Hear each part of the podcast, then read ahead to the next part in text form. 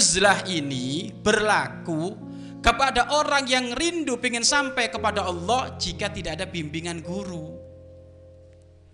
Jadi dia rindu ingin segera nyampe kepada Allah tanpa bimbingan guru, maka lebih baik dia uzlah, gak banyak berkecimpung dengan hiruk pikuk manusia, manusia. Tetapi kalau dia ada bimbingan guru, gurunya sudah ngatur dia jam 8 sampai jam 12 kamu masuk kelas jangan ngomong uzlah melanggar itu nggak nyampe itu nanti.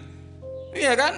Wow abah kemarin jelasin masalah uzlah jadi besok saya waktunya kelas nggak mau saya uzlah. Wah ya nggak bener. Kalau kamu ada mursid ada pembimbing ikuti peraturan gurumu ikuti mursidmu ikuti petunjuk pesantrennya seperti apa? Ikutin itu sudah nyampe nanti kamu. Jangan ngarang lagi kecuali kalau kamu sendiri memang nggak ada terikat dengan guru, lah ini baru kamu uzlah. Uz, uzlah dan memang coba lihat itu. Orang-orang yang kelihatan hebat semuanya itu orang yang memang hidupnya nggak di halayak keramaian.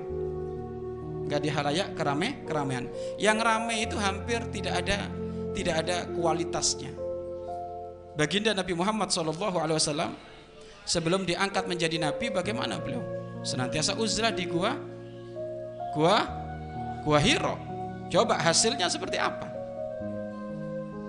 Bertemu dengan malaikat Jibril mendapatkan wahyu.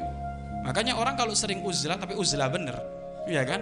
Uzlah bener ya, merenung, tafakur akan kebesaran Allah bakal menjadi orang hebat.